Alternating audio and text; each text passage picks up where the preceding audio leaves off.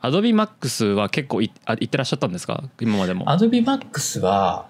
えー、2年前かなだから今回で3回目かな。ああ。最初なんか登壇で呼ばれて、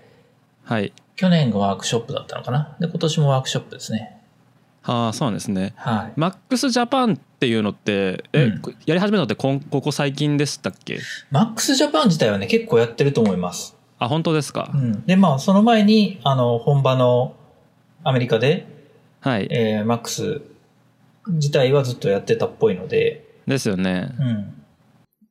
そうか、Adobe Max から説明しないとって感じなんですね。まあ、Adobe Max が何か分かってる人は実はあんまり多くないかもしれませんね。確かに、確かにね。うん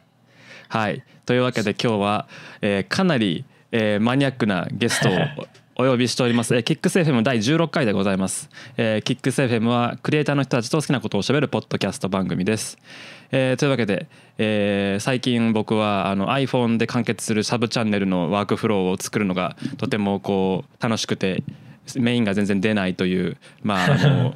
はい、あのいつもの現象に見舞われてるんですけども、まあ、そあのアドビ話がね今日はちょっとたくさんできるかなと思って、えー楽しみにしております今日のゲストは、えー、一井さんですよろしくお願いします。よろしくお願いします一井さん簡単に自己紹介をお願いいたしますそうですね。はいえーっと、まあ、一応大阪で映像制作の仕事をやってまして、えー株式会社コマンド C という会社を自分でやってるんですけど、基本まあテレビ番組が多い感じではありますが、まあなんだかんだ VP なり、ウェブなりと映像制作をいろいろやってますと。で、うんそんな中で、まあプレミアプロをですね、その、まあ今 Adobe の話が出ましたけど、プレミアプロの、えーユーザーグループというのを Facebook 上で運営しておりまして、なんだかんだ、あの、情報共有をする場所をプラットフォームとして作ってるということなんですね。うんで、まあ、あの、他にもまあ、ちょっと肩書きといいますか、えー、Adobe のコミュニティエヴァンジェリスト、コミュニティエヴァンジェリストでちょっとまあ、わかりにくいんですけど、はいはいはいまあ、Adobe が、まあ、国内で認めてる、まあ、その、各ソフトの伝道師的な人たちがいて、9人かな今9人いて、その中の動画担当が2人。で、僕がまあ、プレミア側の担当みたいなことになってます。あーそっかえコミュニティエヴァンジェリストっていうのも前からありましたえっとね、それがね、えー、去年はい去年かあーなんかラッシュ CC のユーザーグループとか結構盛り上げてた時ですかなんかそうで時すね期的には、去年か一昨年かぐらいのマックスで一回発表されて、一昨年かなそうなると。一昨年に発表されて、その時に僕だけ入ってなかったんですよ。8人でスタートしてて、ああで、まあ、一井さんもですね、みたいな話になって、9人目として入って、へエえヴァンジェリストをやってるみたいな。なるほど。まあそそうなんでもすねそもからいくと Adobe うん Premiere Pro っていうのはまあ Adobe っていう会社が作ってるまあ映像編集ソフトでございますけれどもはいはい。あのそれのまあユーザーグループも結構長いんですかユーザーグループは長いですね。3、4年かな。ああそうなんだ、うん。えーまあ、それでもそんなもんなんですけどね。確かにもう少し前からあるのかなとか思ったけど、うい意外とあれですね若かったですねユーザーグループもそうそうそうそう。最初へー80人とかぐらいからスタートして、うんで、その時に初めて CC 道場っていうその Adobe のウェブ番組に出させてもらって、まあ、ウェブ番組内でユーザー会をやらせてもらったんですね。へえで、そこから徐々に増えていって、今2200人ぐらいかなあそんなにいるんですかはい。増えすまごいしたですね。ね。僕も入っておりますけども一応ありがとうございますはい、いやとんでもないです あの何も貢献できてないので申し訳ないなと思ってるんですけど も僕でもね、今村さんのあの YouTube 初めて見たのは、プレミアのネタやったんですよ。ああそうだったんですかなんかね、ショートカットの Q と W の話をして て、ああ、この人も知ってると思って。いや実を言うとあれは完全に CC 道場のパクリでうんうん。あの一井さんのことを知ったのがそもそも、あれあのちょっと前に、うんプレミアプロ25周年イベントっていうのがはあいはいったじゃないですか、やりまあしのたね。 25時間生放送するってやつですよねそう確か死にかけた。あれで そうそういったなんかぶっ飛んだネタをたまに Adobe Japan はやるんですけれども、はいはい。そうプレミア前は前イラストレーターとかでもなんか24時間やってた気がしますけれども、はい、プレミアもやるんだと思ってそう僕 はもうあのへばりついてあのあーアーカイブそうなんをやそう見てましたけあれども嬉しい。あれはね、結局、イイラストレーターとかは Adobe がやってたんですけど、プレミアに関してはもう完全にユーザーグループが勝手にやって、Adobe がまあ乗っかってくれたみたいな感じのあそうだ配った信やんっですたかそうそうそへえだからあんなにこうなんか自由度が高いというか う。まあね、むむちゃくちゃやってましたね。結構その死ぬかと思っいやーでもなんかすごいこうなんでしょうね手作り感があってとてもこうそそううそうそう親近感の湧くような CC になってて面白かったですね、あれは。すごいみんな有志が集まってくれて、だから場所とかも全部そのユーザーグループの人たちが提供してくれたりとか。へえあのあれですよねあの機か材っもこいいかっこいいスタジオですよね。そうそうそう。あれね、あの、あーパッと出てけ。 怒られるわ。岡田さんっ ていう、すごいまあ、すごい編集マンというかまあ社長さんなんですけど、はがいい、て、スタットだ。スタットっていう会社で、はい、で、まあ、言ったらまあ、CM 系とか映画系とかのゴリゴリにやってはるところのスタジオをお借りしてやりまうした。ん、あれあれはもう本当にもうなんかそうなんか僕も自分で調べましたけど完全にもう本当になんか映画とか CM のうんこう、なんかゴリゴリの編集スタジオみたいなそうですね。かっこいいやつですよねあいいなと思いながら見てまあしたけそどこはね、あそこはすごい。もともと、もともとそう、プレミアのユーザーグループをまあ僕がやってるわけですけど、もともと発端が、えー、ブラックマジックのダヴィンチリゾルブのユーザーグループっていうのがあって、へえそこで、そっちには入ってないそうあそこで、あの、その、岡田さんとか、ススペシャリストがいて、はいワイワイしてる時に、あじゃあプレミアのも作りましょうかみたいになって、僕とまあ山下さんっていう二人で始めたのがきっかけなんですね。あそうだったんですか、うん。それがよ4年前とかですかぐらいですね。あーどこどっから話をしていいか分かんないんですけどでもまああれだ一応話しかけたので回収をするとその、うんえープレミアプロの25周年イベント生放送の、えー佐川さんのセッションシおーョートカットを何に使うってうんあれを僕はもうかじりついてみて感動したんですよねそう。佐川さんすごい。そう尋常じゃない、あの人は。あれ尋常じゃねえなと思って、まだあれ片鱗なんでね。 ですちよょいねちょい、ちょいちょい、あの、いろんなイベントするために来てもらってるんですけど、そ こでいろ披露してもらってるネタすごい毎回。あー、うんあのショートカッタープロショートカッターショートカッターね。僕らが勝手に呼んでるだけなんですけど。 佐川さんはすごい。そうだからなんかじゃあプレミアの話ちょっとしちゃうとプレミアのこうなんか面白いとこってうんやっぱりこうなんか佐川さんが披露してくれたああいうとこに一つあるかなと思うんですけどうんはいはいはもそうショートカットのこうオプションがまあ2020でまたちょっと増えたっていう話題もありましたけれああ、ども確かにね。そう増えたね。すごいこうアドビ製品の中でもショートカットのこうカスタマイズ性がこう異様に高いのがプレミアですよね。ああ、なるほど。うんやっぱそう感じますか。なんか AE とかアフターエフェクツとかああと確かになはあのイラストレーターとか触っててもあれプはいはいレミアみたいになんかこう、なんかあのゴニョゴニョできないんだっていうこうちょ確っかとにそうだな。そう言そわうれ違る和と感そうだがあってあのプレミアのショートカットカスタマイズなうんあのインターフェースはすごくいいなっていうふうに個人的にははいそうはいはいはい。思ってて僕もなんか多分デフォルトのショートカット、えーその割り当てはもう多分使えないぐらいには結構あのキーボードめちゃくちゃなっててああ、なるほどなるほど。そうだからいつもテンプレートをあの持ち歩いてますけどもああ、あれね、あの、テンプレートを作って、あの外に出せるのも便利ですよね。読み込め便る利のでもね。すよねそうそうそう、クラウドに1個置いとけば、はい、あはの外の機材でも一応自分のショートカットキーボードショートカット簡単に再現させられるんでい。なるほど。あ、そうだ、いろいろ聞きたいことがあったんですけど、今村さん自身は、はいえー動画編集ソフトは何から入りました動画編集ソフトえーっと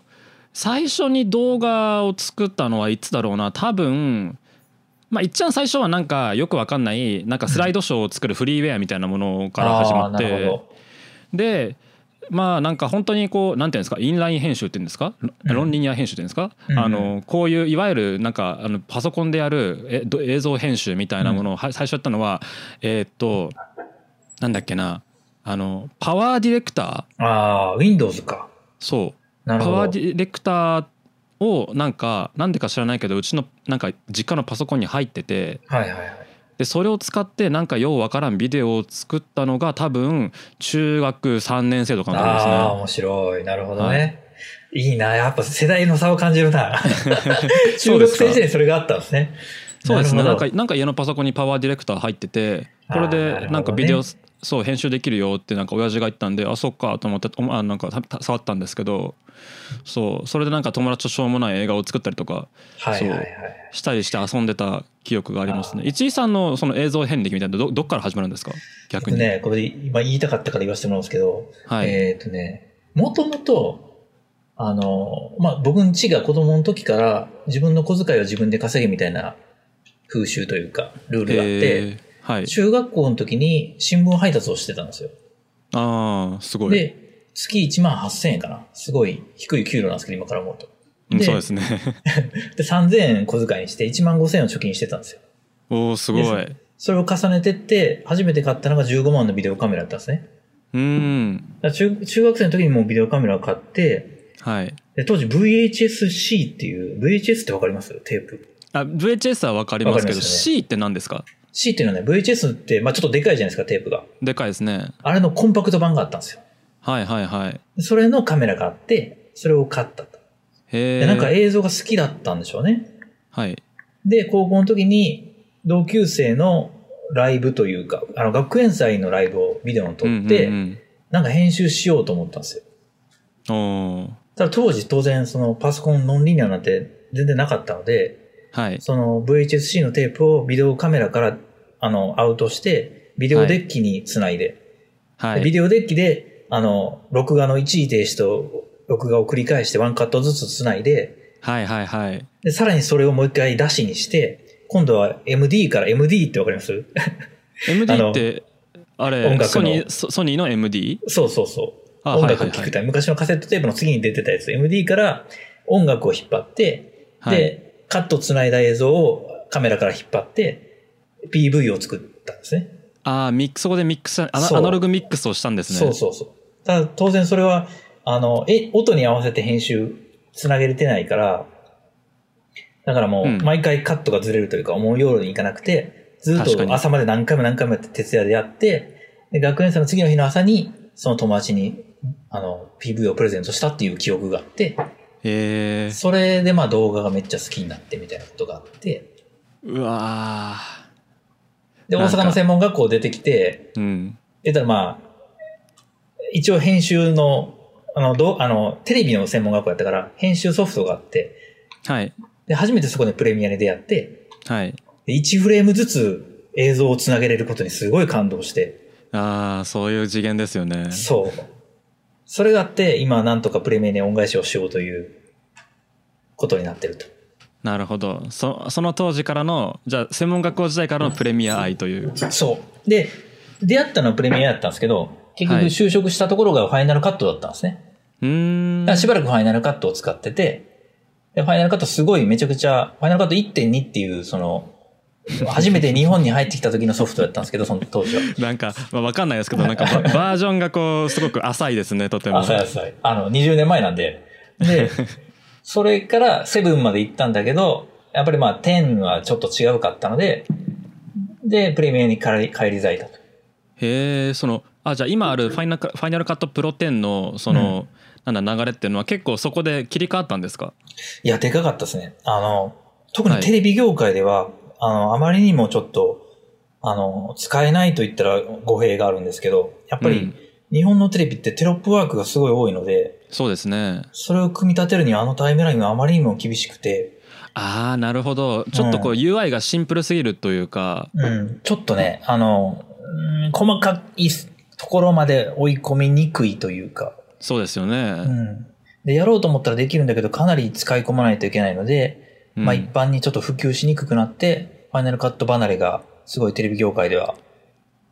増えて、プレミアがガーって今増えてるという状況なんあですね、そうなんですね、うんはあそういうのもなんか僕みたいな若造には全然わかんない話だからすごいなんか面白いっ すなるほどあ。ーなかなかね。だからプレミアってもうあまりにも良くも悪くも幅広いというか、プそロ、うですねテレビも映画も使えば本当にね、あの YouTuber も結婚式も本当に一般の方も使うソフトなので、はいすごい幅広い分、いろいろと問題もあったりみたいなとこもありつつの。確か面白に、いとこあではのどの誰に対してどの機能をこう高めるかとか優遇するかっていうのは結構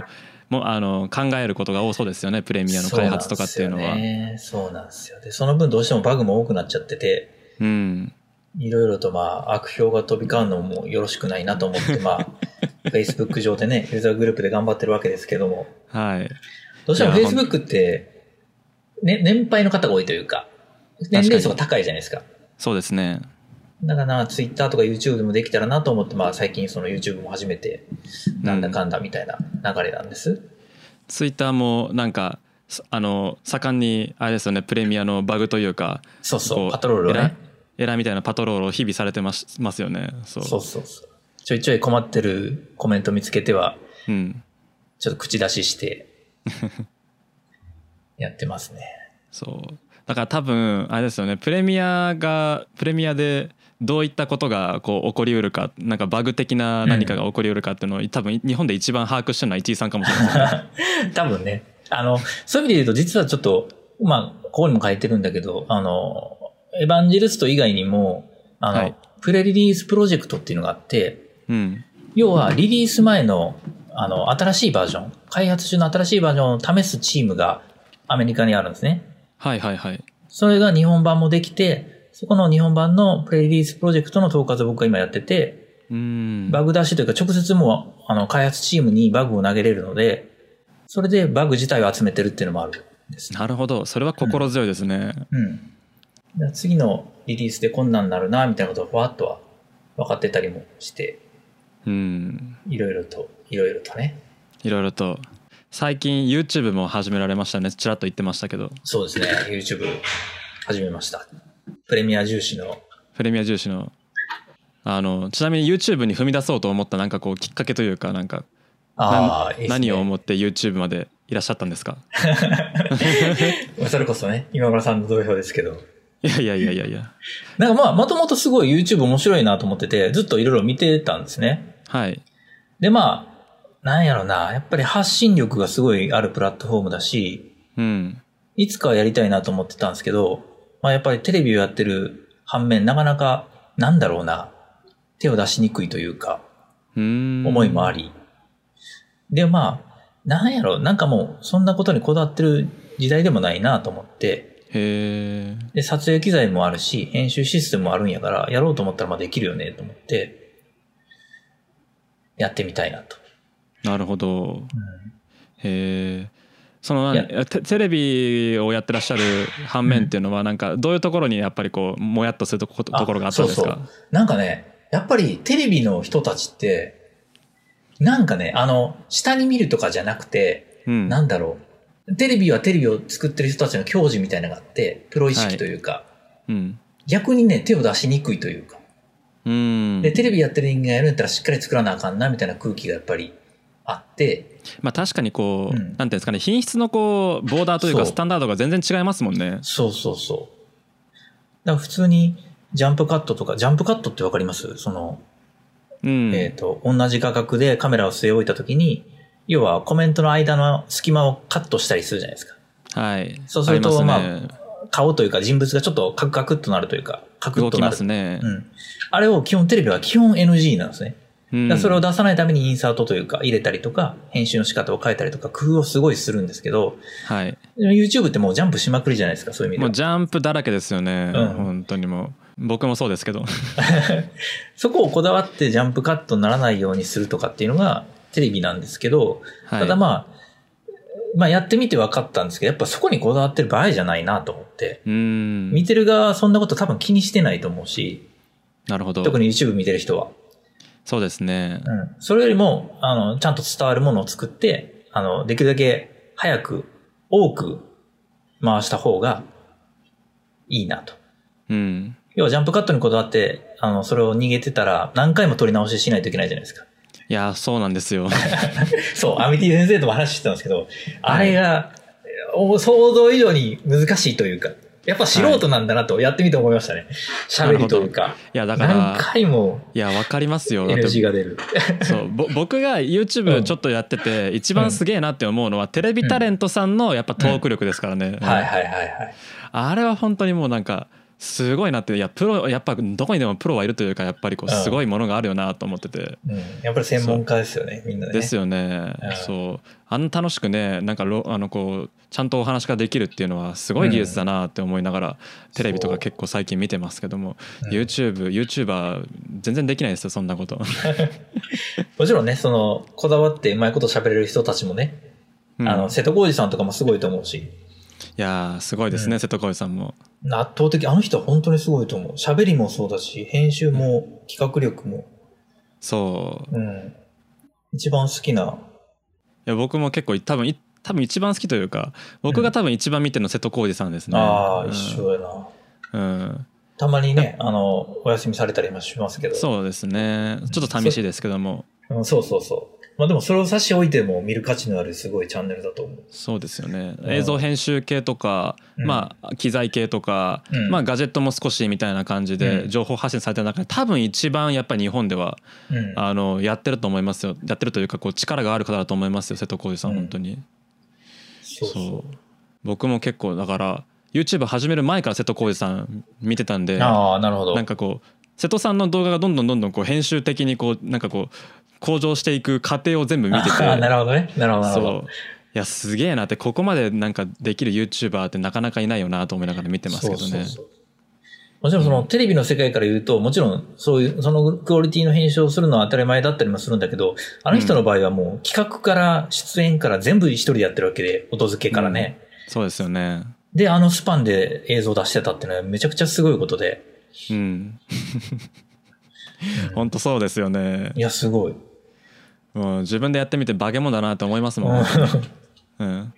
YouTube ってまあ作ってすぐ出せるってのも面白いですよね。確かにうん。オンエアってこう、か、カンパケしてから何日か後に、早くても何日か後なんで、はい作って、夕方作ってその夜も出せてるっていうのが面白いなと思って。うん確かに実際やってみてどうですかその YouTube ちょっとあの、基本、あの、いろいろと勉強して、下調べして、いろいろ考えた上でやったので、なんとなくイメージ通りではあるんだけど、はい意外だったのが、あの、動画を作ってて楽しい。はあうん。なんか、ちょいちょい、あの、なんやろな。当然まあ収益とかもあったりするんだけど、それ以上に動画作ること自体が楽しいっていう YouTuber の方がおられるじゃないですか。はいで、それがすごく分かった。うんなんか、プロでまあ映像作りをやってるわけだけども、なんか、自分のチャンネルってもう自分の好きなようにというか、自分の思ったように作るじゃないですか。うんその映像作りの楽しさを改めてこう、なんていうかな、思い出したというか。はいうん。それをすごい感じますね。なるほど最初の PV を作った頃のそうそうそうそ気持ちが持ってくる確かに YouTube って、まあ、クライアント仕事ではない場合が多いですから、う。うん。何でもできますからね自分の好きなように、うんそう、まあ、全部自分でやんなきゃいけないっていうのがまたこう大変だと思うんです けど確かに。そうそうそうまあでもそのね、出来上がりの完成の嬉しさもあるし、なんか OK ラインを自分で決めれるから、はどこいに持ってきたいっていうのは、すごい如実に楽しい。なるほどでも確かにそうなんかそれって結構あるかもしれませんよね今まで映像って結構その YouTube 以前の話ですけども、うん結構出口が限られててはいはい。こう映像化っていうなんて言うんでしょうね、こうカテゴリーがこう自分の作品をこうなんか表現するというかこう発表する場が,、場がほぼないんですよねだからは映いはいは画い監督とかやらない限りは。確かに。うんだからそれが結構いやじゃあ編集マンはは自分のやりたいことができないのとかなんでしょうね、まあいろいろ多分あると思うんですけども、うんうんやっぱりこう自分をコンテンツにして全部自分の好きなようにできるこう出口ができたっていうのは YouTube 結構なんか、うん、意味があるなってうん思ったりしますねたまに、うん、で、それはちゃんと発信というか、見る人もちゃんと増えていくわけじゃないですか。そうですねそれはすごい面白いし価値があるなと思って。うんうん。最近やっぱりでも映像制作の界隈のこう YouTube 参入率とんすごいですよねいやー、すごいすごい。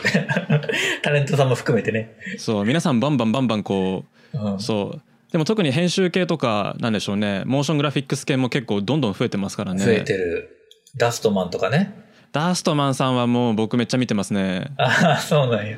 うんダストマンこそそう、25時間にも来てたんで、ダストマン。ダストマンじゃなかったけど、当時は。あ当時はダストマンじゃなかったでしたっけ当時は、あの、まだやってなかった。あー田舎暮らしそうかで AE やってるんですって話をしてもらって、そうそうそうすごいっすねって話をして。そうその話は多分25時間の時に聞いてたので、あこの人知ってるって最初ダストマンさん見て思ったんですはよ、いはいはい。あ田舎暮らししてるあ小学校で編集してる人だっていうそうそうあのダストマンさんっていう、えっと、モーショングラフィックスのテンプレートのテンプレートというかこうチュートリアルをたくさん上げてる方がいらっしゃるんですけれども、あのいななあれ高知でしたっけあれね、広島。広島か広島の小学校、あの廃校になった小学校をそうそうなんか借り上げてなんかオフィスにしてるとかいう話ですよね確かあのね、あの、まあ、基本田舎暮らしがしたくて広島に田舎住んだんだけど、うんでまあ映像制作したいなっていう時に、まあ学校が 廃校で空いてたから、普通に貸してくれてるっていう。で、そこの一部屋教室使って、えー編集しながら、他のとこ、他の教室とかグラウンドとか使っていろいろ映像撮ったり とか。すごい面白い。なんかあれですよねこう真似しようと思っても絶対できないですよねちょっとね。 で、当然ね、あの、そこに至るまでの、なんていうんですかね、リモートで、アフターエフェクトで仕事を取るとか、できるようになるまでは、いろんな苦労をやっぱりされてて、いろいろ考えてそこまでたどり着いた人ではあるんだけど、あの、僕もだからこの夏かな、あの、ダスト町に行って、言ってましたよね、あのうん、学校で遊んで、すごい楽しかった。そう楽しそうと思いなが らなんかね、もう大自然す ぎて、いろいろ考える時間というか、はい楽しかった。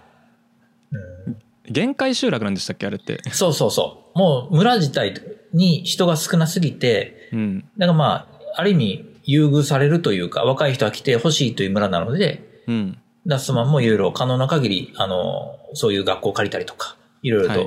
できる状態にあって、で、まあう、んダストマン自身の思いというか、田舎で静かに人混みじゃないところで映像で暮らしたいという思いと重なったので、成立してるというか。うん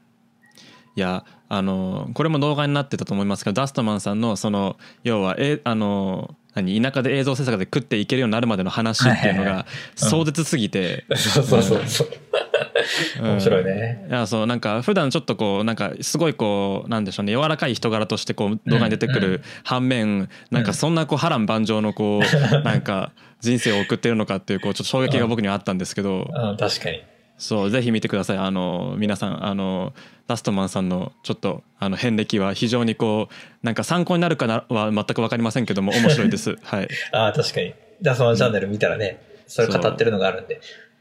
で、まあ、その、その限界集落でや映像作りやってるよっていう話を、あの、2年前のマックスかな。で、ダストマンもやったんですよ。だから僕が登壇した時にダストマンも来てて、はいはい、ダストはい、マンもマックス登壇してるんですよ、その当時は。ああそうですよね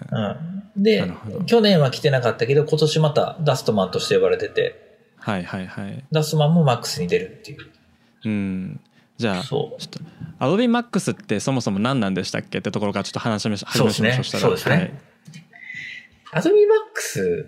ね、あの、まあ、本場アメリカで始まったものではあるんですけど、基本まあはい1年に1回やる、そのアドビっていう、まあ編集ソフトも含め、アフターエフェクトとか、あーイラストレーターも含め、うん、そういうデザイン系のソフトの、えー会社のアドビが1年に1回やってるお祭りがあって、うん、で、それが日本でも行われるといううん、ことなんですね。はい、で、今年から、まあ、アドビマックスジャパンは、えーっと、有料になったのか、有料になったな。はいはいはい。去年まで無料やったんで、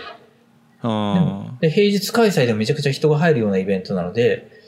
で、で、まあ言ったら本番のアメリカが有料なんですよ。実はもともと。ーですよね。結構いいお値段するんですよね、あれって。そうです。3日間しかもあるので、アメリカは。はい3日間で15万やったかな。なんかそのぐらいす るんですよ。すごいですよ ね。いや、それでもめちゃくちゃ人がいっぱいなんです。今年僕行ったんですけど、うん、めちゃめちゃ人気で、セッション取れないぐらいのイベントなんだけど、はい、で、まあ日本も有料化してみるみたいなことで、今年から1万円かな。おおなんだけど、まあ、早割りで3000円にしてたんですね。ー、はい。そしたら3000円のうちに全てのチケットが売り切れてしまった という、大人気すぎて。それすご恐いろでしすい。ね。恐ろしいです。いやー、すごいなで、それがまあ今年の日本は12月3日かな。あ、これ、はいちなみに流されるのはその前って感じですかー。多分そうですね。今週はい末はにい多分流れるんで、あの3日には間に合うと思いますけども。了解です。だからそのクリエイターさんがね、いっぱい集まるイベントなので、はい、あの、ぜひ来てくださいと言いたいところなんですけど、チケットがもうないので、どうしようもないです けど、来る方はぜひ楽しんでくださいという。ちあれ、あれ中継とかないんですかね。あ、えっとね、一部のセッションは中継されます。だからダストマンも中継される。あ、本当ですか。やった。うんぜひ。それは最近は CC 道場って多分生やってなくてツイッターの方ですよね多分ああ、なんかね、専用チャンネルが、あの、アドビマックスの、えっと、サイトかあらー登録できるようになってたはず。ああなるほどじゃあそっちから見に行けばいいんですね、じゃあリンクを概要欄に貼っておきますのでああのぜひ。興味がある人はチェックしてみてくださいはい本場のマックスの方ははいあ、本場のマックス本場のマックスの方はどうでした、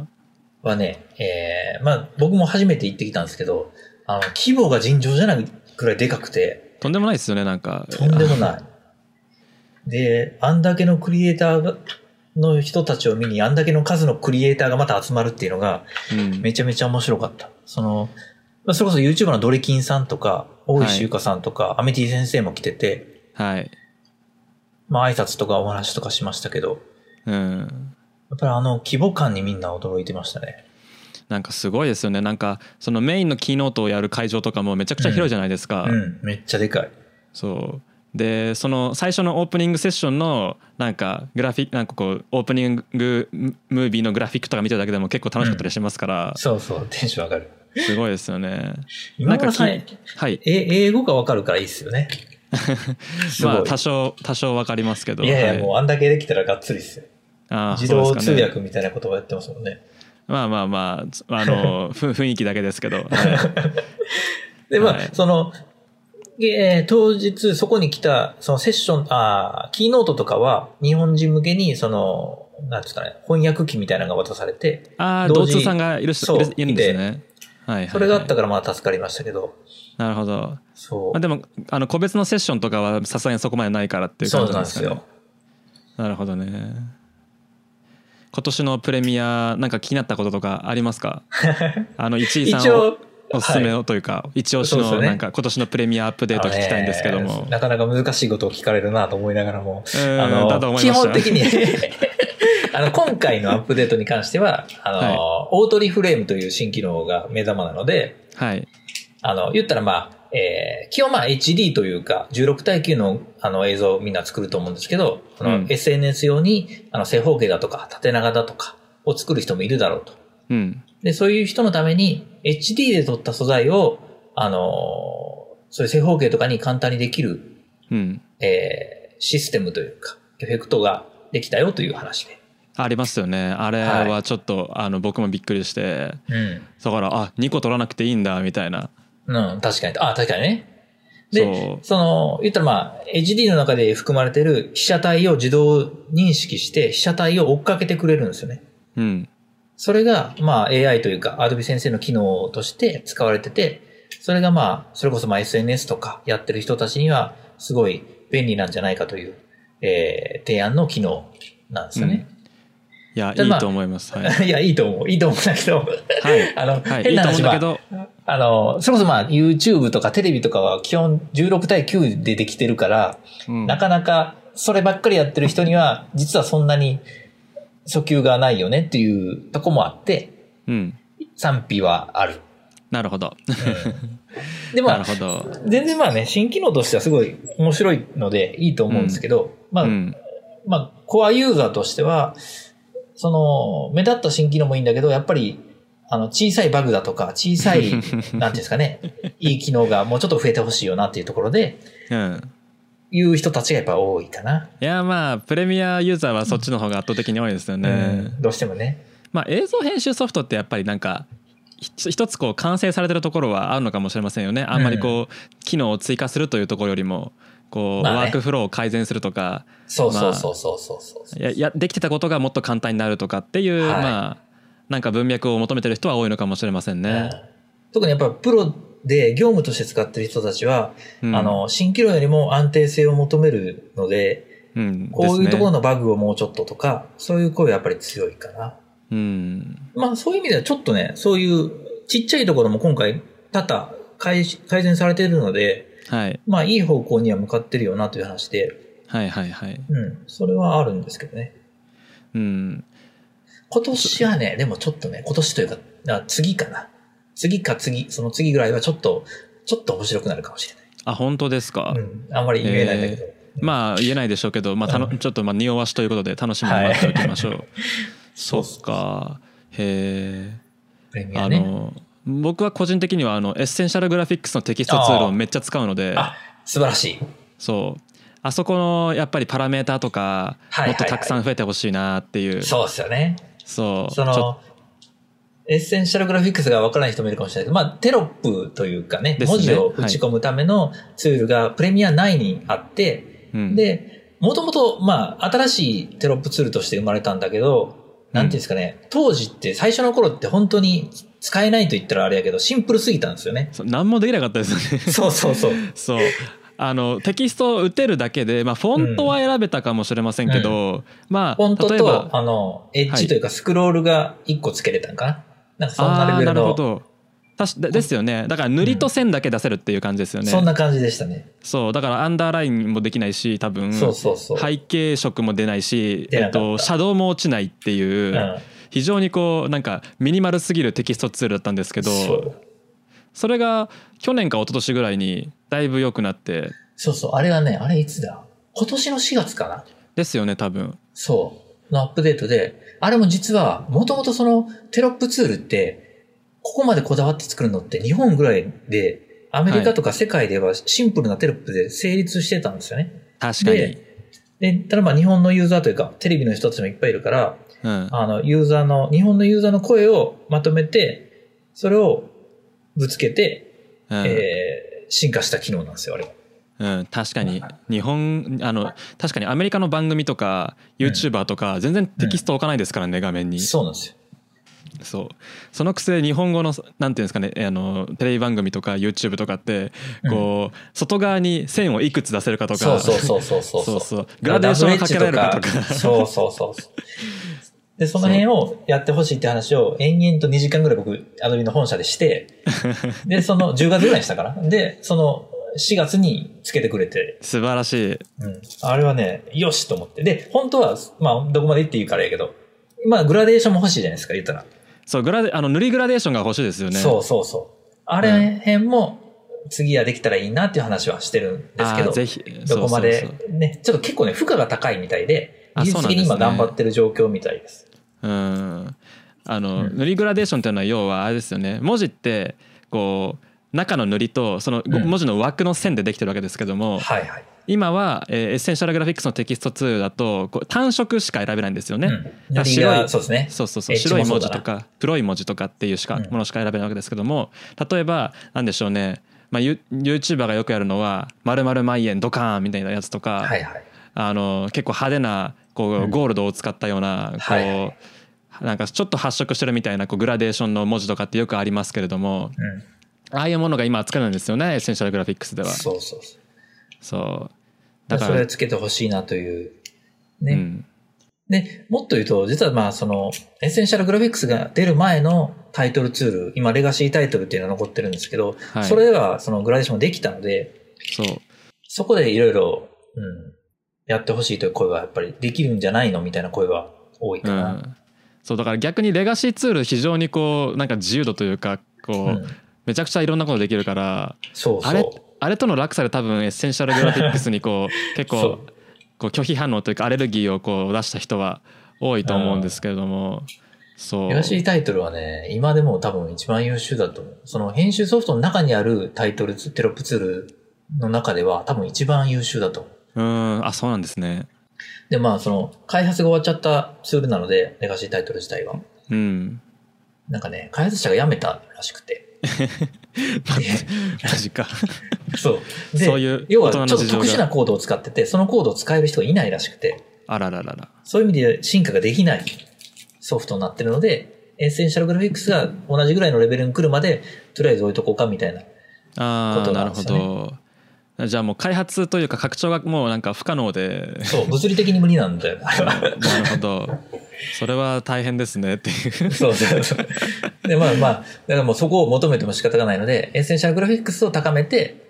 そっちで使えるようにしてもらおうという方向に今うんうんうん動いてるとこですね。なるほどようやくでもまあ今年の4月から結構その背景の塗りとか、うんうんあのドロップシャドウもお出せるようになったんで、はいはい。僕はもうあこっちに乗り換えようと思って積極的にそうそうはい作ってますあの使ってますけうんど、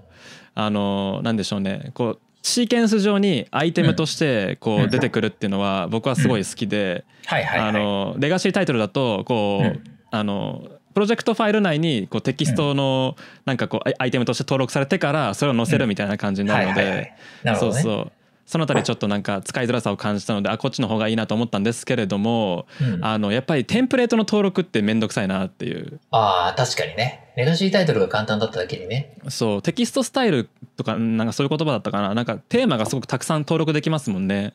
そうそうそうそうマスタースタイルか。マスターマススタターイスルタイルでとか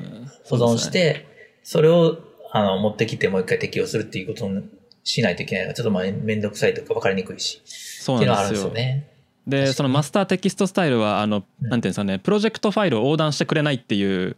ああ、確かにね。そう嫌なところがあってそのレガシーの時はもう確かに一回確かに一回登録したあのテンプレートパネルのなんか内容は同じプレミアであればこううんプロジェクトファイルを新規で作成しても残ってたんですよね。確かに。そうだから新規でプロジェクトを作っても全然大丈夫だったんですけどうん。マスターテキストスタイルはそれしてくれないので僕は初めにそれを登録したプロジェクトファイルを作った上でそれをコピーしながら使って ます。そうですね。そういうことになりますね。そういうことにないりや、ます、まあね。一つのクリップとしてと、あの、プロジェクト内に置かれるって感じなんで、はいはいはいどうしてもね、それ専用のプロジェクトを作るしかないなって、僕も同じことをしてます。あ本当ですか。うん、やっぱそうなっちゃうなと。もうちょっと工夫ができたらいいんだけど、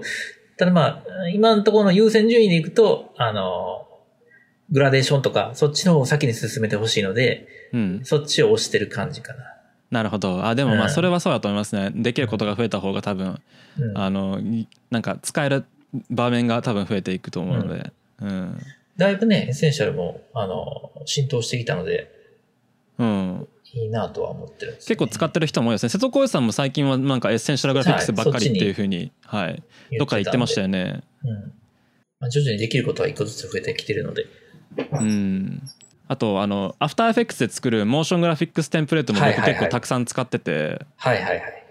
そうアフターエフェクトで作ったそのテンプレートをプレミアに持ってこれるということですよね。そうですそうです。うん。あのそうこれも非常に分かりづらいんですけどね。 わかりづらい。そう。めちゃくちゃ便利なんだけどわかりづそうらめいちゃ。くちゃ便利なんだけどこう分かりづらくて、えっと、ん仕組みを説明するとアフターエフェクツで作ったなんかこうグラフィックというかモーショングラフィックの作品というかてんなんかこうものをこうパラメーターだけ書き出しというか登録させておいてうん。でそれをそのそれをモーショングラフィックステンプレートとして書き出してそれをプレミア上に持ってくるとパラメーターの調整がプレミア上でできるっていうそういうそう。そういうことです。非常にこ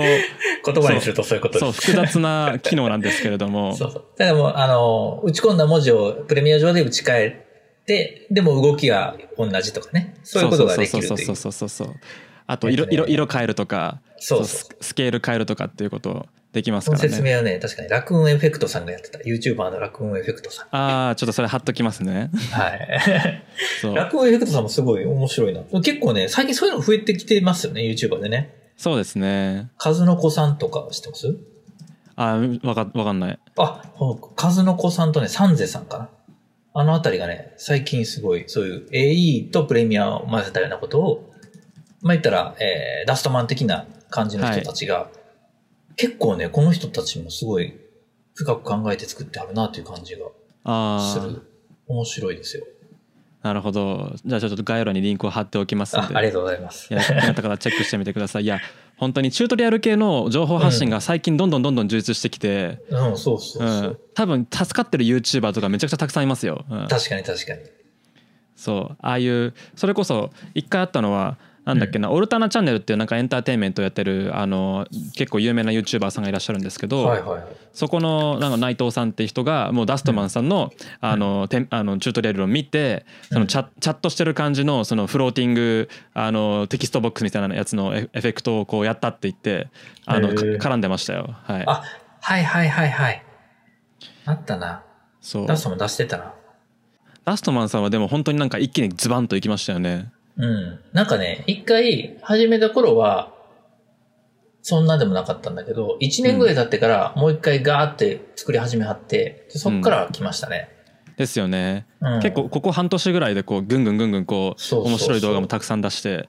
うん、YouTube に力を入れたらあっという間に登録者伸びたっていう感じのうんすごかったな、あれは。やつですけれどもあちなみにごめんなさいあの話が前後しちゃうんですけど、はいはい。あの今年あの、マックスジャパンに登壇される一井さんはどんなワークショップを予定されてるんですか、あ、ワークショップね。そうなんです。一応ワークショップなので、あの、なんだろう、有料の、あの、定員決めた、えっ、と、なんやろ、チュートリアルじゃないけど、こんなことできますよっていうのを見せるんですけど、はいえーまあ、プレミアで、まあ、ちょっと魔法がかったというか、それこそまあ、えー、アドビ先生ですね。AI を使った機能をうまいこと利用して、編集がちょっとでも楽にならないかみたいな、ちょっと、へーちょっとまあ、面白みのある。なるほ面白どみのある。ちょっとあの、イレギュラーな、感じかな。中級編って言ってるんですけど、はいその辺をね、50分間のワークショップ2回やる感じですね。ああなるほどあー聞いてみたいけどまあマックス行かれる方マックスジャパン行かれる方はぜひそうなん です。で、そのワークショップもね、言ったら定員30名を2回なので、全然少ないんですけど、発売開始6時間でも埋まってしまうぐらいのああすごい勢いだったので、マックスの恐ろしさは本当に、マックスの前コンのテめンりツ力感がすごい。やばいですねやっぱりうん。ククリエイターはやっぱりこうなんか情報とそういう場を求めてますよねでもうん。うで、んまあ、そのワークショップ2回やって、その後夕方に会場で、なんか、インテルかなインテルのブースで30分ぐらい何かプレミアの話をする感じになります。おおーなんかまあ、お祭りなんでね、みんなで楽しくできたらなと。ちなみにマックスジャパンは行ったことありますいや僕ないです僕あの引きこもりなの であの家家からあの動画を見てるだけですねずっといつも、はいはい。楽しいんですけどね。うんな、かなかね、そうそう合そうう合うへんはあるしな。あのそうプレピアプレミアのネタもっともっと出してほしいなと思いながらいつもこうねのああー、なるほどね。そうそ CC 動うそう画とそうかそう見ててだからだそういう意味でそうあの25周年25時間生放送はマジで神だったんですよね、本当にああ、なるほどね。あプレミアの話題こんなにたくさんやってくれるんだって いう、なるほど。うん、どうしてもアドビって、なんて言うんでしょうね。イラストレーターとか、ウェブ系とか印刷系の人が多くて、使い手に。そうですねうん。マックスでも結局そうなんですね。8割、9割そうなんです。動画って実はすごい、ちっちゃいキャパしかなくて。はいで恐ろしいぐらいやっぱりそっち系の人たちが多いので、まあそんな中どんだけ動画で頑張れるかっていうのを僕ら毎回やってるんですけど。あーいいですね、うんこうアベンジャーズ感があります ねああ、 確かにね。そうそうそう、まあ、確かにイラスト系とか写真系とか、まあ、そっちうんなんかグラフィック系の人は圧倒的に多くてこちら側はちょっとまああれですよね小さな島っていう感じではありますからねそうそうそうそう。やっぱりね、そっちで、そっちのクリエイターが多いんだなっていうのは毎回マックスで。まあでも年々ね、動画も増えてきてるので、うんいい傾向だなとは思うんですけど。多分動画これからいくらでも伸びてきますからねあのね。結局多分その今年の2020で出たそのオートリフレームのはいはい。その機能とかもじゃあ YouTube なり YouTube のじゃあ動画を今度はじゃあ IGTV に載せ替えましょうとかはいはいはい Instagram に載せ替えましょうとかなるほどね。確かに。 Twitter とかに載せ替えましょうみたいな文脈で多分絶対使えるだろうなっていうふうに僕結構見てたんでなるほど。そう確かにね。それは確かにできるわ。そうビデオを2本作らなくていいっていうのは多分こうあのマルチプラットフォーム展開がすごくしやすいんですよね絶対あーに。なるほど。うん、ってそいれうはこいとただきはだな。そうあると思うのでそうですよねそれこそこうなんか短尺のものをゆあのツイッターとかに流すだけでもし正方形にして流すだけでも全然違うと思いますし確かに。あのテクノロジーメディアでいうと例えば、あのザ・バージっていうアメリカのテクノロジーメディアがすごく YouTube 頑張っててへえ。そのまあいわゆるこう日本でいうところのエンガジェットとか、まあ、ギズモードとか、はいはいはい。まあああいう感じのこうテクノロジーメディアなんですけどうん。こういう多分 YouTube で登録者がもう300万人とかそういうレベルで、あのすごく動画に力を入れててそこはあの Twitter 上にもそのうん。なんでしょうねサマリー動画みたいなその YouTube に投稿したこう動画のショートバージョンみたいなやつを正方形にして投稿するんですよね。なるほど。そうあそういう試みをしてる結構メディアとかも結構たくさんあるんでその流れは多分来るんじゃないかなとかなるほどな。思ってたりしますそういうとこかああ、なんかそんな説明をしよう。今度 から。なるほどね。今村さんがよく見る YouTuber ってどんなんですかゆう僕がよく見る YouTuber ですか、あでもテクノロジー系の人がとても多いかもしれませんね。あの MKBHD っていうあのマルケス・ブラウンリーっていう、まあ、あの僕よりも年下の25歳のあのお男の子がやってるうん多分アメリカで一番でかいテック YouTuber がいて、へえ。うん、彼の動画とか見てますしあとはアメリカ、英語が多い。あー英語も多いですね。うんただチュートリアル系だともう僕は正直でトライラさんをもうあの崇拝しているという感じでえいつもお世話になっておりますって感じですなるね。ほど。うん、河原さん、河原さん自体は会ったことないですかないですないです。もああ、なるほうあの声声で出て出てくる人って感じです ね。ど。そうだね。そうああ、今度は会うんで言うときます。マックスも来ますわ、多分。あ本当ですか。そうもと25もと時間にも出ててそう、あはあ、い、確かにね。河原さんよく絡むんでね。あそうなんですか。関西の人なので、あそうかそうそうそう。河そ原さんも面白い。河原さんはね、あの、声というか、あの、のイメージがあるじゃないですか、やっぱり。ありますありますあの声の人っていう。はいあの、トライラ動画で見るよりももっと面白い兄ちゃんって感じです、本当は。あの25時間の時にすごいこうなんか、アアットホームというかフランクな感じで喋ってて、はいはいは結構意外だったんですよね僕は そうそう。あれはね、なんかね、言っていいのかわかんないけど、あの、トライラ動画中はちゃんとしてるんですって。あの、あえて、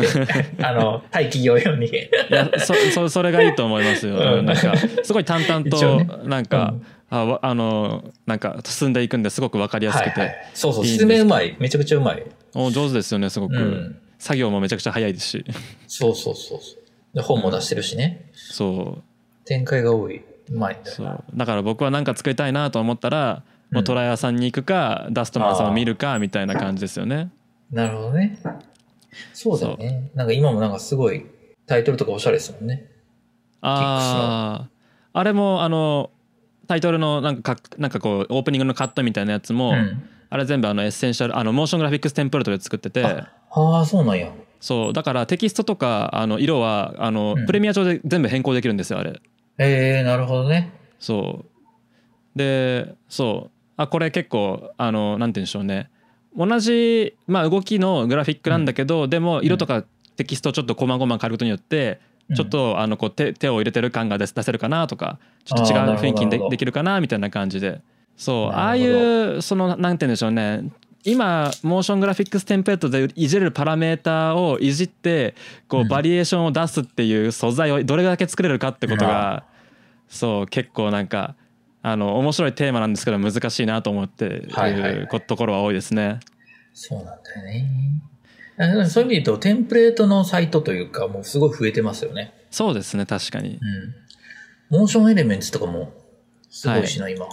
モーションエレメンツって知ってますあれ定額始めたとこですかそうそうそうそう。うん知ってます知ってます今ね、つい最近ですよね、定額始めて。そうそうそう、えーっとそあののダストマンさんも動画出してましたけどそうそう。あの、映像のテンプレート以外にもいろいろといろんなテンプレートを定額でっていう恐ろしいことをやってるという。おいくらでしたっけあれ月2000いくらやったかなでも年払いなん2150で。円うん。うわーすげえこれはあれですねこうなんかエピデミックサウンドとかアートリストと一緒にそうもそううそう。セセットで入っておかないと話にならない的な多分もうあの素ア材ートリストもね、いいんだけどね。うんアートリストもねいいんですけどねうんうんアートリストはまあ音あのアートリストっていうのは音楽を、うんあの定額でこうダウンロードし放題みたいなそういう素材のサイトですけれどもう、んうんまあでも今、今のトレンドというか、一押しはモーションエレメンツから、その、うん、なんていうの、一般のクリエイターたちもそこに登録して販売できるようにしてるから、やっぱり数も多いし、まあ、種類というかバリエーションも多いので、うんうんうんうん、おすすめだな。一井さんはどんな YouTuber 見てるんですかいつもいつもはね、まあでもそれこそ瀬戸康史さんと、はいえー、まあトライラとかも見るけど、あ、まあ、カズチャンネルとかも好きかな。ああいいですなんねかいいほっこでりしすたねね。とガジェットとみたいうんな。もちろあんキックスも見てますが、ありがとうございます。もちろん ね、そこはありもがちとうろんごでざすいよ。ます。いやいや、あと、アミティィ先生も楽しいですよね。ああ、アミティア先ミテ生ィ楽しいで先す。生ってよく絡んであると思うんですけど、はい。会ったことはあるんですか、あ、えっと、まあ、実は何度かあります。はい。はい、はいはいはい。はい。あの人もね、あの、なんだろう。面白い人というか、あの人も面白い人ですよね。 うん。あの、いい感じに変わってる感じは。わかるわ。うん、 そう。あの、今ね、iPad とデザインを合わせた感じの YouTube をされてると思うんですけど、うんまあ、あの、なんサブスプリクション ?iPadMate っていう、そのグループというか、サロンみたいなことをされてると思うんですけど、はい。それ以前にもともとこの人は、なんだろう、iPad に限らず、あらゆるそういうデジタルコンテンツの知識というか、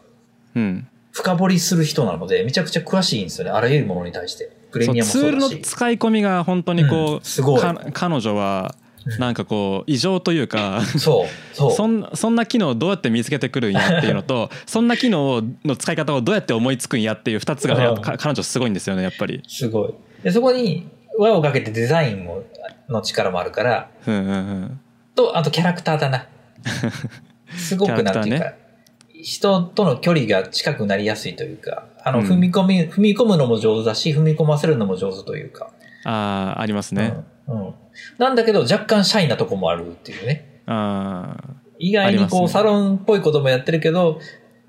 ゴミゴミした人ゴミきっと苦手なんだろうなって空気感は ある。すごい面白い人として。うん、そう彼女面白い、あ僕もサロン入ってますけどね彼女の、はいはい、iPad ですあね。 iPad メイトそうすごい盛り上がっててそうそう、すごいよね、あれ。なんかあの入ってくる人も割とプロのイラストレーターさんとかすごく多くて、はいはいはいはい。うん、なんかすごく多分これから盛り上がっていきそうなうんコミュニティだなっていうふうに見てますけどね、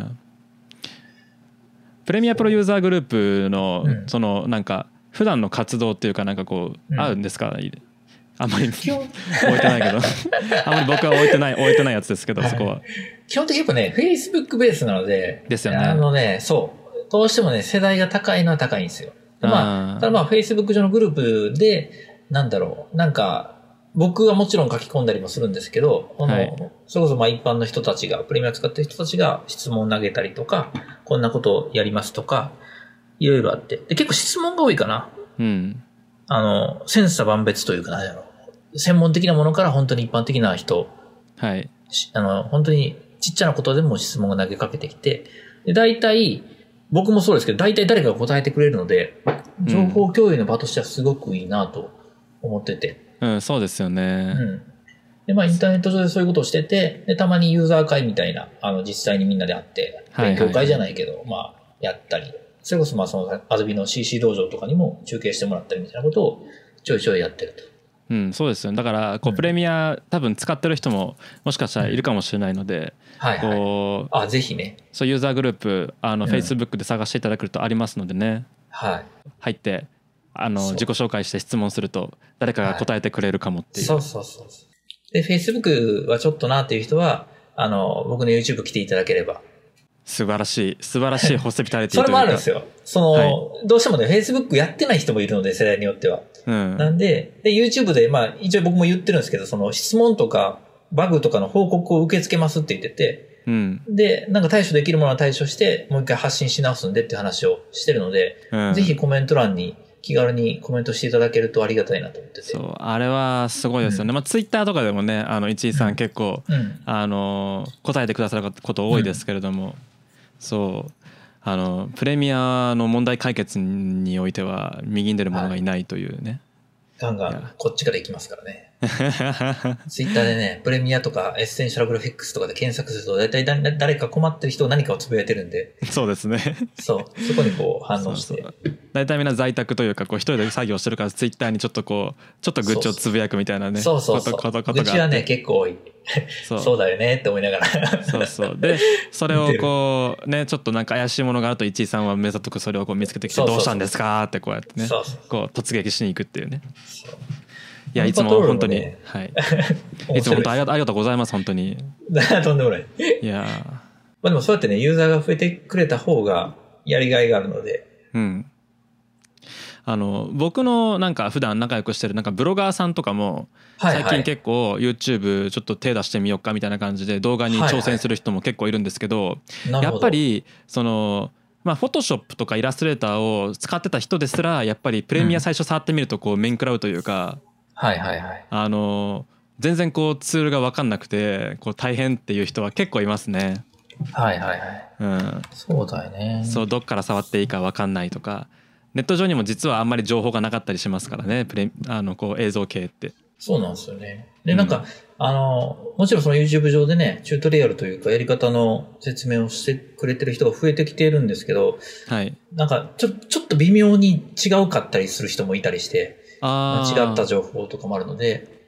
なんかちょっとオフィシャル感を出して発信しようと思って、うん、そうですね。ま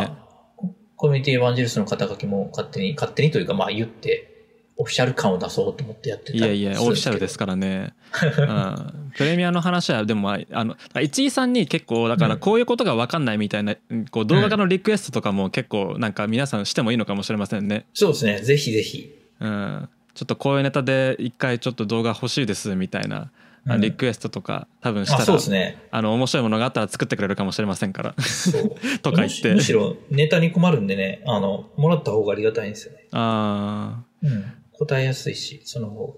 そうなんかでもどこにつまずいてるかってこう中級者以上だと初心者のこうなんか課題の部分ってこう見えづらかったりしますからね。しますね。そう。うんだから本当に、あの、ちっちゃなことでも、全然投げてもらった方がありがたいなと。そうそうそうこれはなんか昔ドリキンさんがあうのんポッドキャストかなんかで言ったんですけどエンジニアリングとかもそのプログラミングとかもその中級者以上への中級者向けのこうリファレンスというか資料がはいやはい。はり不足しがちだっていうああ、なるほそどう。世の中にはやっぱりこう初心者が一番多くて初心者脱初心者のまあコンテンツはたくさんあるんだけどそこから上に上がることも結構難しいみたいななるほど。話はあるので中級者向けのコンテンツって多分結構需要が高い需要なんかこう需要のこう一番スイートスポットというかなるほど。結構こうみんなが渇望してるとこかなとか思いますね。なるほどね。うん、行ってみるか、そこへ。まあ YouTube の方もね、結構、プレミア使っておられること多いし、プレミアとファイナルカット10が多いのかな、今。そうです日ね本は。ね。どうなんですかねあでもまあヒカキンさんとかはプレミア使ってる気がしますよね、画面とか見てると。そうなんだ。なんか前見た時はね、10のイメージがあったな。今変わってんのかいやな。なんかでも両方使ってるっぽいんだよななんか。ああ、かもしれないな。うんそれはあり得るな。あの人もなんかすごいですよね。あの、もちろんすごいんだけど、あの、うん ちゃんと編集してというか自分でというか。なんか本当に自分でやってんのかなって思うんですけど、確かにね、思う思う。そうやあんだけの量をね、あんだけの、あんだけ上まで行った人がっていうのはありますよね。そうそうそうもうなんかそれ普通にね外注すりゃいいのにってそいううそうそう。今ど、いくらでも分業はね、そこに関してはできるのに。そうでも多分彼にはこだわりがあって自分でやってるのか,、うん確かにね。あるいはあやってるって言って本当やってないのかどっちかですねまあね。いや、それはね、あの、やってるんですよ、きっと。あ子やっ供てるたんでちしょうも見ねてますから。確かにそうですねやっそうてます夢を崩ねさん程度に。ちゃんとやってるのかもしれませんねそうそうそいやでもああと好きな、あ、ごめんなさい。はい YouTuber というか。あの、まあ、それそれこそ今村さん経由ですけど、あの、モノグラフの堀口さんとかよく好きで見てまあーモノグラフの堀口さん、彼彼はす。うんフ。ァイナルカットユーザーですね確かですよね。10ですよね。そうですそうですそうそう。で、徐々にね、徐々に、あの、細かいところが、編集が修正されてる感も感じながら。いやー彼はやっぱブログブロガーとしてのこううんキャリアもあるんで、こう走りながらこうブラッシュアップをするっていううん。 あのもうなんかスキルは非常に高いですよね。高いね。どんどんんどんどん動画良くなっていくしうん。そう最初の頃はなんか音が微妙だなとか思ったんですけそどうそうそう、一緒一緒。で しょあの、タイトルの音と声の音のレベルがちょっと差がどうとか、いろいろあったんだけど、でオーもプニオープニングでなんかめちゃくちゃ音楽大きかったのになんかこう そうそうそう声がすごくちっちゃいとか同そうそうそうあったんですけどもう最近もうそれもなんかじゅもうかほとんど治ってきて見やすい動画になってきて、やっぱりうんなんか、うん、あのサササバイバビリティというか成長力高いなっていう感じですね。で、あのクオリティのものをね、上げ続けるっていうのはやっぱすごいなと思いますよね。うん、いやー YouTube どんどん面白くなっていきますよい。や、面白い面白い。かなり面白い。でもなんか一井さんが結構なんかななんていうんですかね YouTube をたくさん見てるっていうのも意外でした、うん僕は、うん、そうそう。なんかテレビの人たちって特に見ないから、はい僕めっちゃ見てますよ。あ本当ですか、うい ん。やなんか自分のコメント欄に一井さんがいることを最初見つけてなんか結構ビビった記憶があるんですけなるどほど。 そうそううわー知って知ってる人だと思ってそこうちらこそですよ。いえいえ僕からしてみればあのあのプレミアプロユーザーグループの偉い人っていうイメージでしたから そうそうそうなるほど。もっとね、でもテレビの人も見たらいいのになと思うんですよね。そあの、ある意味ピンキリじゃないですか。YouTuber って、もちろんその、悪い、悪いというか、あの、雑な人たちもいれば、めちゃくちゃね、クオリティの高い人たちもいるから、ーそうですねうん、広く見て、あの、ちゃんと判断すべきだなとは思いますよね。うんでも結構でもテレビタレントさんとかも含めてなんか作家さんとかも割とこう、なんか自分で番組 YouTube 上で始めるみたいなはいはことにい。挑戦してる人も最近ポンポンちょいちょい出てきてますからね。おいおい。うん、タレントもね、カジサックさんを筆頭に、そういろいろ。ダルビッシュとかも結構ビビったな。ダルビッシュ有選手はちょっとなんか頑張りすぎですよね YouTube。そう まあね。まあでも、あの、ある意味正しい形かもしれないなと。でもともと有名というか、発信力ある人が、ちゃんと言いたいことを言える場所があるっていうのは、そうですねう。ん。だ から本来あれですよだからもういろんなメディアとかテレビとかがもう欲しいインタビューを自分で作っちゃうわけですからね。そうそうそそう。う面白いな、あれ。そうでなんか手作り感もすごくいいなと思っててん自分の確かにそねう自分のファンを増やしていきながらファンと一緒にこう動画もなんかどんどんこう良くなっていくみたいなうん。ところとかなんかすごく YouTube 的ななんかこう文脈だなって見てて思いますね、はいはあれは。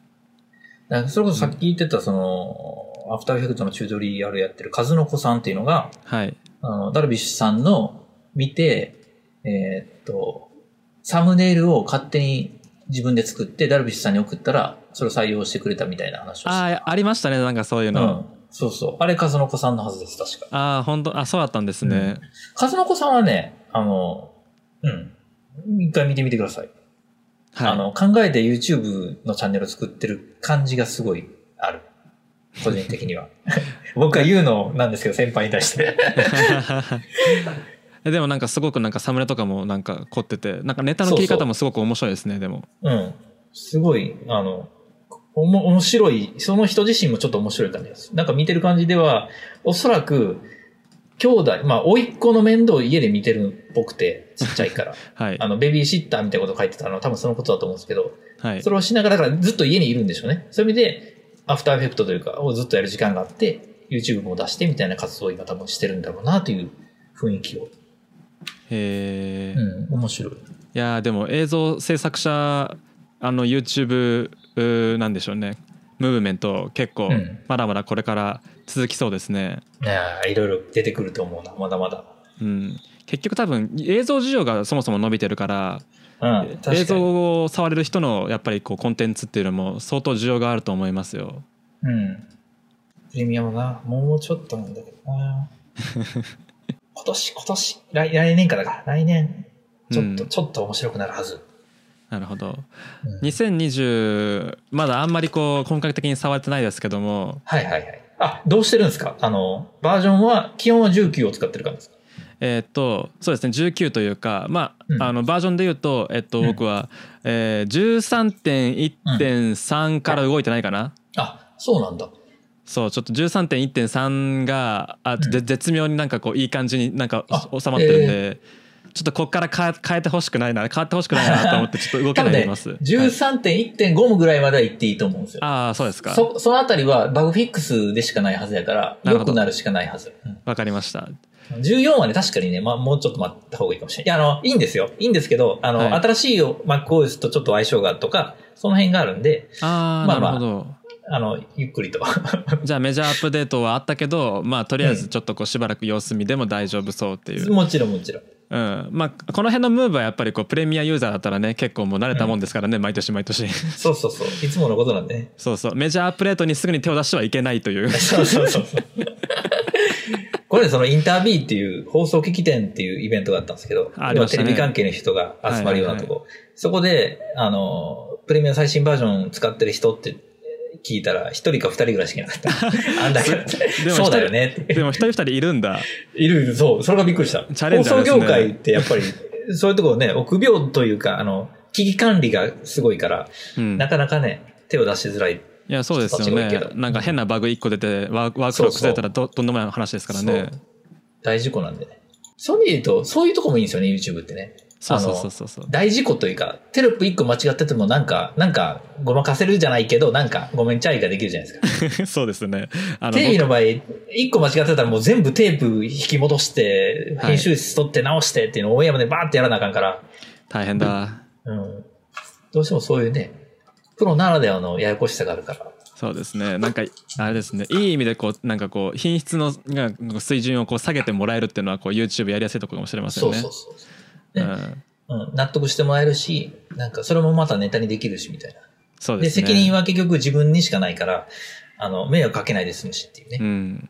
その辺の自由度がね、面白い。そうですね 僕もしょっちゅうあの テロップ間違えてんのをこうコメントで指摘されてああやっちまったって思ってますよああ、なるほど。そうそうやっそぱりうありますよね。 よく見てんなみんなと思いながらこう確かにね。どこ見とんねんっていうね。 そうそうそういやもちろんね、そのね、YouTube といえどその著作権的なところは気をつけなあかんとは思うけど。うん、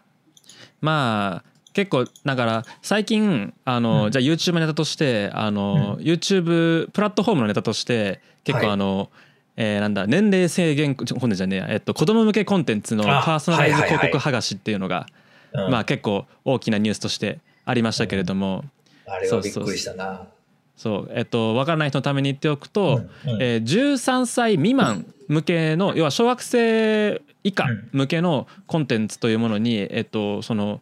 えーアメリカのそのプライバシー法のこうコッパ法でしたっけねコッパ法ね。は突い。破法っていうのが適用されることになって、えー13歳未満の、えー子供のこうなんだこうプライベートなこうネット上のこうムーブっていうかその行動履歴を取ってはいけないっていう、うんうん。取ってはいけなくてでそれにおとそれに基づいて、えー広告を出してもいけないとうん。パーソナライズ広告を出してもいけないというところで、えーまあ、YouTube 上でも子供向けの動画にはパーソナライズ広告は出ないという、うんあのことになったわけですよね。うんかつその、広告費としての YouTuber への収益も減るみたいなことでしたよね。そうですね結局パーソナライズド広告が出ないということでそのそういうことだね広告単価が下がってしまうっていう、まはあ、い結果的にはそういうことになるっていうような、まあ、結構ニュースがありましたけどねうん。はいあれはね、まあ、そういう意味で言うと、それこそ子供向けチャンネルを作ってる人たちは驚愕な展開でしょうね。まあそうでしょうねうだん。から結構そのまあ収そ収益性っていう意味でもボーダーがだいぶ上がりますからねこれできっとうんだから YouTube というか、まあ、Google が悪いというよりも法律的にそうなっちゃったってことですもんね、あれね。まあというかまあそうなった上でえっと YouTube というか Google が怒られたっていうのが多分実際のところでうんうんうん、君たちあの子供が見るような動画にもパーソナルズ広告を出してるでしょっていうところから罰金を払った上で今回こういう機能を実装したっていう経緯みたいですね。はいはいはい。子供向けのコンテンツはこれから少しこうハードルが上がってしまうという、ま まあね。あ、ところですけれどもまあ、うんまあ、僕とか僕とかまあ一井さんにはあまり関係がない話でそはうあそうそうそう。そう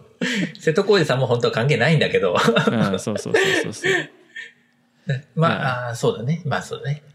まあまあまあその辺もねあって多はい分まあ、ななあすみません何が言いたいかというと、まあ、結構プラットフォーム的にもインターネットとかそのリアルな世界のこうトレンドとしてもやはりこう、どんどんどんどんこうなんでしょうねちゃんとしようっていうまあはいはい。動はいきはあると思うので、そうですねで。そういう意味で言うと、コンプライアンスというか、うんまあどんどんまた厳しくなっていって、下手するとテレビに近づいていくんじゃないかと、その辺の厳しさがね。うん、それはあるかもしれませんね。影響力がやっぱりどんどんでかくなってるし。うん、うん。なのでまうあんでまもい今もなんか結構著作権とか割と適当にやってるチャンネルも多いですけれども、はいはい。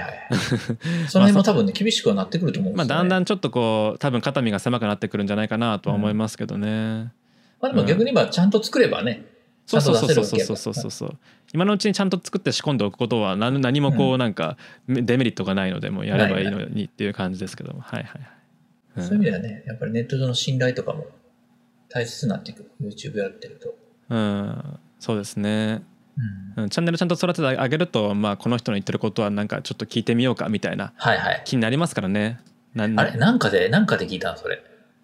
宮本さんなんかで言ってませんでしたっけ多分ポッドキャストでなんか言ったんじゃないかなえわーんクないオラかなんかなあクオラでねあうそんうクオラの動画信用というでかそうそうそうだから結局そうですよねあの動画のテーマもそうなんですけど結局信用って積み上げるしかないっていう話なんですよね。うんでえしそううんそう情そ報うがね、こんだけ出まくってるから、どれを信じるかっていうのもまた問題になってくるのでっていう話ですよね。そうですそうですそうですだからなだからまあ人に基づく情報がじゃあ仮にこうその情報の品質をあのある程度担保してくれるっていうのであればまあ積み上げるしかないよねっていううんうん、話の中でそうそうそうクオラとかだからまあクオラとか面白いなと思ってあの、ではいはい提供してくれたんで受けたんですけどそうそうそその実名であることもそうだし、そのね、周りの自分の環境というか、どういう人間だっていうのをちゃんとできる限り明記をし明明記した上で、クオラで展開するってことですもんね。うそうですねうんなんかそれは結構一つ判断基準というかうんなるかなっていうところで、うんああいうテーマの動画にはなりましたけど、はい、はいはい。面面白いですよクオ ラあのらしいですね。なんかちゃんと見ようと思って。そうクオラにはそうそれこそ映像編集系のあの、tips とかほぼないのでああ、なるほど。あ、なるほどね。でも基本は、あれですよね。質問というか、そういだう。からね質問ベースで展開していくわけですけど、 Q&A のそうそれこそじゃあプレミアのエッセンシャルグラフィックスの面白い使い方は何ですかみたいな質問があそうる,、だよねあると多分僕答えられると思うんですけどそんな質問をする人は今今のところクオアにはいないの でなるほどね。そうあーある意味、ブルーオーシャンかもしれないと。そうだからプレミアってないるほうあの質問カテゴリーを自分たちで作ってそこを盛り上げていくっていうのも面白いかもしれませんね。 ああ、なるほど。地味にやってみようかな。面白そうだな。案外あのなあの何もないあのカテゴリーが非常にコーラ、クオ特にコーラ日本語版にはと本当に多いので、はいはいはういん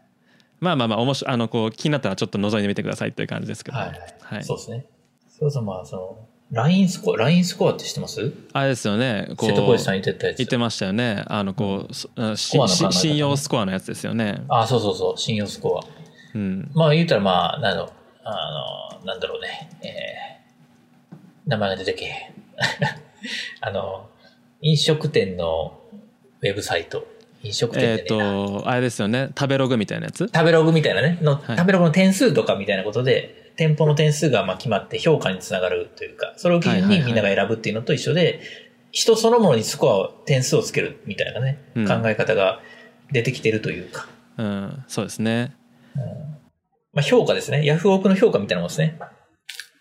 んそうですよね。こう主にまあ例えばそのなんでしょうねこうお金回りのまあ行動履歴からまあ算出できますよみたいなそのクレジットカードの利はいはい用実績とか支払い実績とかローンの感じとか年収がいくらとかそういうところからどれだけこう信用力があるかみたいなところをじゃあもう担保しあのこうんうスコア化してね多分最初はお金を貸しますとかなんでしょうねローンが通りますとかそういうところから始まるんでしょうねっていう感じなんですけど瀬戸さんが言ってたそうそうそら、うそのとこから始まってって、それこそ結婚相手に対しても、このスコアじゃどうみたいな判断基準になってくるんちゃうかうんみたいな